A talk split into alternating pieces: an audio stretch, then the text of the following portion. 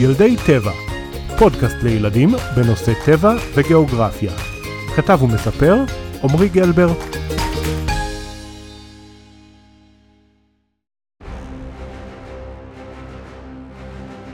קיסריה, לפני קצת יותר מאלפיים שנים. עיר דייגים קטנה ושלווה. ואז הגיע הורדוס, המכונה גם המלך הבנאי. כאשר הגיע הורדוס לקיסריה, הוא החל בפיתוחה כעיר מודרנית. הוא בנה נמל, מקדש, תיאטרון, היפודרום, שווקים, ובקיצור, הורדוס הפך את קיסריה לעיר חשובה ותוססת, שהפכה לעיר הבירה של הרומאים.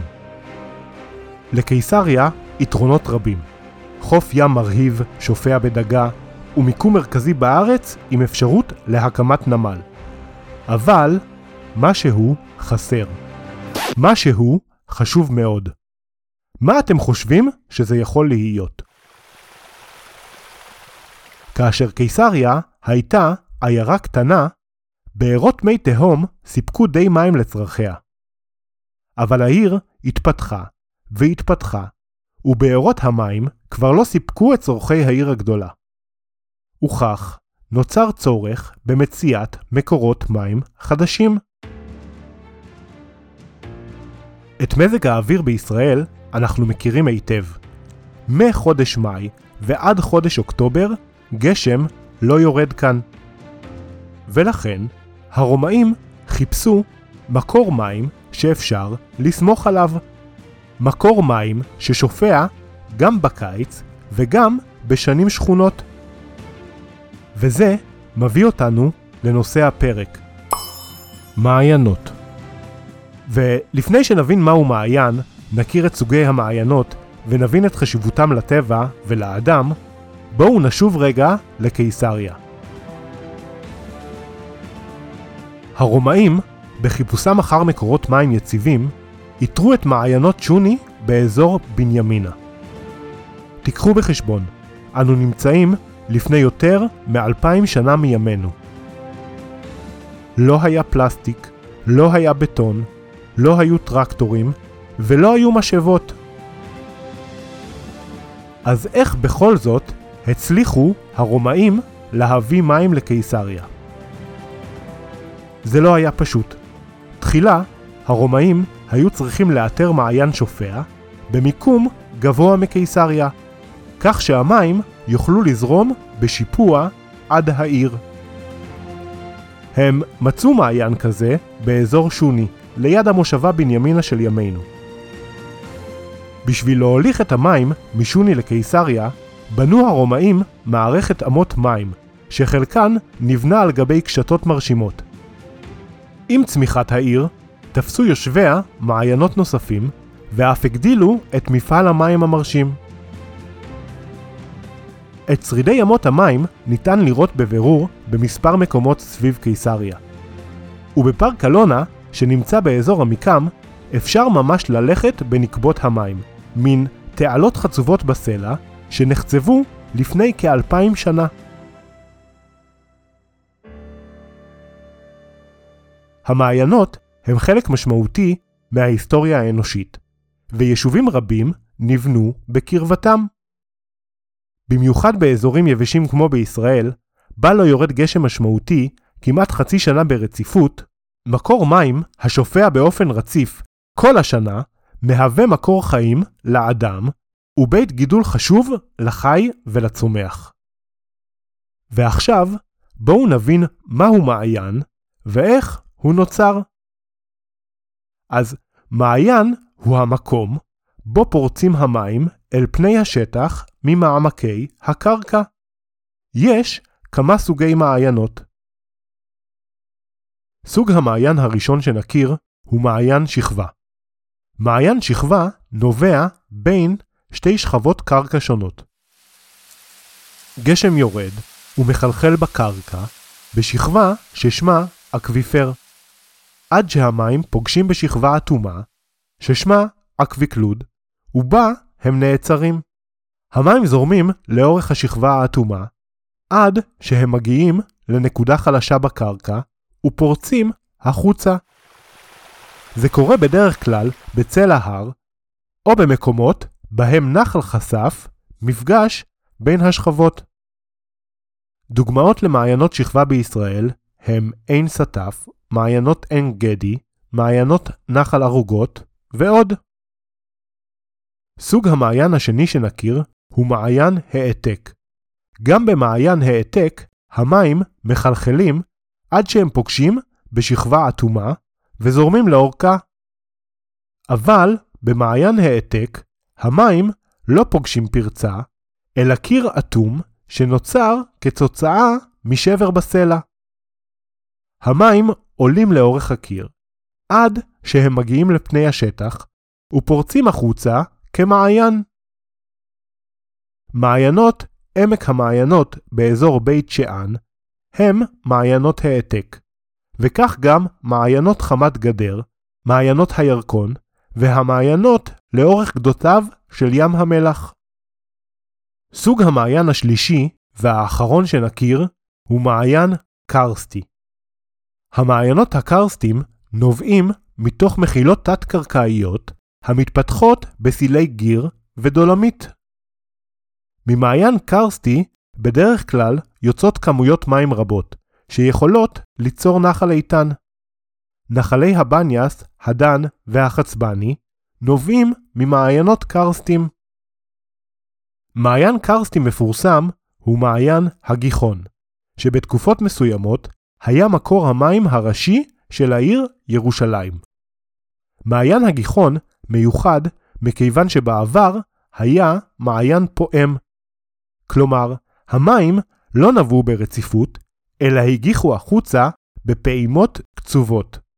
וכנראה שזו הסיבה לשמו, הגיחון. בגלל שמי הגשם הנקיים עוברים בדרכם שכבות תת-קרקעיות המסננות אותם, בדרך כלל איכות המים במעיין היא הטובה ביותר מכל מקורות המים הקיימים. ולישראלים שכמונו, מים מתוקים שפורצים סתם כך ממעמקי האדמה, זה מרגיש לא פחות מקסם.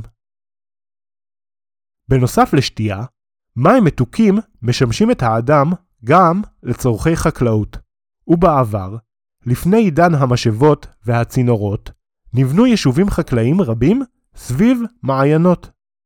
ויש לי רעיון. במקום שאני אספר לכם על חקלאות המעיינות הקדומה, בואו נראה אם זאב, חבר יקר, אבא של המאזינים הוותיקים, שקד ותום, הוא מדריך טיולים מנוסה מאוד במקרה פנוי.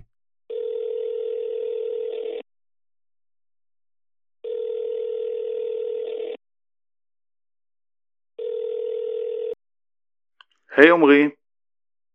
היי hey, זאב, מה קורה? אתה שומע?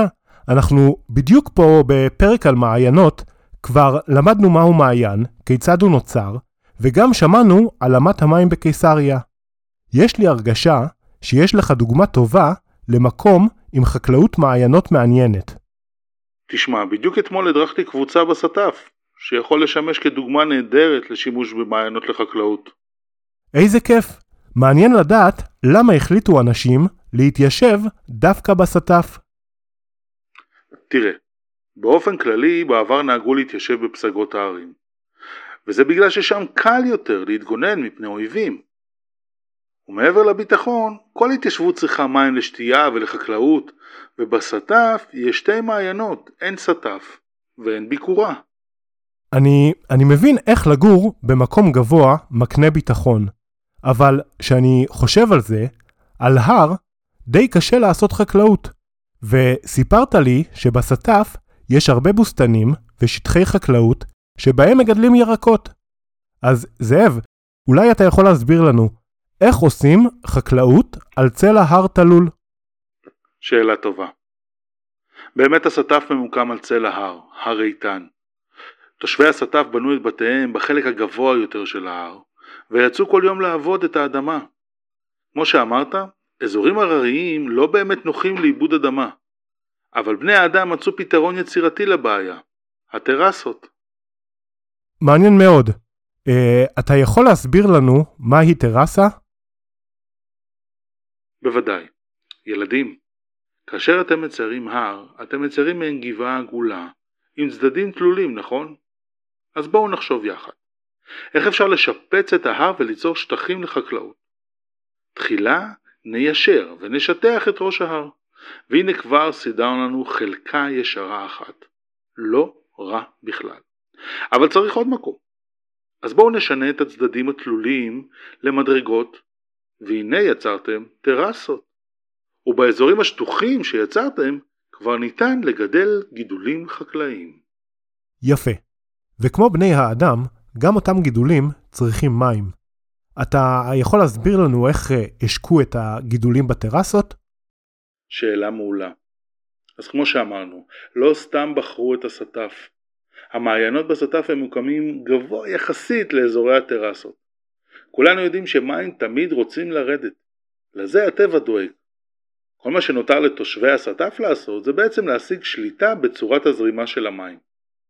הם בנו מערכת של בריכות אגירה, שאספו את המים, כמו אמבטיה עם פקק. וכשהיה צריך להשקות את השטחים החקלאיים, היו פותחים את הפקק, ומזרימים את המים בתעלות לחלקה הצמאה. כאשר החלקה הייתה רוויה במים, הסיטו את המים לחלקה אחרת, וכך ניצלו התושבים את יתרון הגובה ושלטו בכמויות המים לפי הצרכים שלהם. למעשה, עד היום הזה משמרים בסטף את שיטת ההשקיה הקדומה, ואתם יכולים ללכת לבקר באתר. וואו, זה, זה נשמע פרויקט רציני ביותר. ככה, בלי טרקטורים וצינורות. מדהים. זאב, תודה רבה על ההסבר, מרתק כרגיל. ברשותך, ניפרד לשלום ונמשיך בפרק. שמחתי לעזור. ביי. ומעבר לבני האדם, שחושבים לפעמים שהעולם סובב אותם. התנאים הייחודיים השוררים באזורי הנבייה של המעיינות משמרים מגוון ביולוגי יוצא דופן, וכוללים מספר רב של מינים שחיים רק בהם. רבים מהם נתונים בסכנת הכחדה. כל מעיין הוא עולם ומלואו. כל מעיין הוא שונה ומיוחד, ותומך בצורות חיים רבות. בישראל היובשנית, גם זרזיף מים קטן ויציב, יכול לתמוך במערכות חיים שופעות ומורכבות. במי המעיינות חיים יחד אורגניזמים מיקרוסקופיים, אצות, שכיכבו בפרק הקודם, ובעלי חיים כמו צפרדעים, סלמנדרות, שפיריות, חיפושיות מים, חלזונות מים, סרטנים, וכמובן, גם בעלי החיים היבשתיים, כמו זוחלים ויונקים, אשר נהנים לשתות את המים הנקיים, וניזונים מפירות כמו פטל, ענבים ותאנים, הגדלים לצד מעיינות רבים. אז עכשיו שחושבים על זה, אתם זוכרים שהרומאים תפסו את המים ממעיינות שוני והובילו אותם עד קיסריה? למעשה, הם לקחו את המים לטבע ולבעלי החיים. אבל למען האמת, מצב המעיינות באותה תקופה היה טוב מאוד, והטבע סביבם שפר ופרח. זאת לעומת מצב המעיינות כיום. בעשרות השנים האחרונות, מעיינות ישראל חוו פגיעה אנושה. בעייתם העיקרית היא שפשוט תופסים, או יש שיגידו גונבים, מהם את המים, ומשתמשים בהם לשתייה וחקלאות. אם אתם מבחינים בקוביית בטון גדולה על צל ההר או באפיק נחל, כנראה שמדובר במשאבה שיונקת את מי המעיין ומעבירה אותם בצינורות לבני האדם במקום רחוק יותר. בואו ניקח לדוגמה את נחל הירקון. מכירים אותו? בעבר הלא רחוק, הירקון היה נחל שופע. מימיו נבעו ממספר מעיינות ותמכו במגוון רב של חיות וצמחים. זרם המים היה כה חזק שתחנות קמח רבות פעלו לאורך אפיק הנחל וטחנו חיטה ודגנים לקמח. והיום, נכון שכאשר אתם סוגרים את הברז, מטפטפות עוד כמה טיפות? אם נשווה את כמות המים שזרמו פעם בירקון לברז, הזרם החזק מסמל את כמות המים שפעם זרמה מהמעיינות לירקון, והטיפות שמטפטפות בסוף זו בערך כמות המים הזורמת בו בימים אלו. ומה לגבי המעיינות שמימיהם לא נשאבים? לצערנו, אין חדשות טובות. בעשרות השנים האחרונות מתערב האדם בשטחי הנבייה של המעיינות. לפעמים אלו גופים גדולים שרוצים להפוך מעיין לפינת חמד לאדם. לפעמים אלו אנשים פרטיים שרוצים לשקם מעיין וליצור בריכת שכשוך קטנה. לפעמים אנשים משחררים דגי נוי כמו דגי זהב, שמשנים את המערכת האקולוגית הטבעית. בפועל, ברוב המקרים, למרות הכוונות הטובות, הם מביאים חורבן על בית גידול שלם ועדין. אז בפעם הבאה שאתם מבקרים במעיין, זכרו, שמרו על הצומח בסביבת המעיין, וגם על הצומח בתוך המעיין, וזה כמובן כולל גם את שכבת האצות. הצומח הוא מקום המסתור וגם מקור המזון של בעלי חיים רבים. שמרו על מי המעיין נקיים. במי המעיין חיים בעלי חיים רבים הרגישים מאוד לאיכות המים. לכן, הימנעו משטיפת כלים או הכנסת חומרים אחרים אל מי המעיין. שמרו על ניקיון המעיין וסביבתו. להגיע למעיין ולראות אותו מלוכלך זה לא נעים בכלל, והזבל עלול לפגוע ואף להרוג בעלי חיים. תמיד תחזרו עם הפסולת שאיתה הגעתם, ואם אתם רוצים, אתם יכולים אפילו לאסוף פסולת שמטיילים אחרים, פחות נחמדים מכם, השאירו. ילדים והורים יקרים, תודה שהקשבתם לפרק נוסף של ילדי טבע, פודקאסט לילדים בנושא טבע וגיאוגרפיה. אני מאוד מקווה שנהנתם.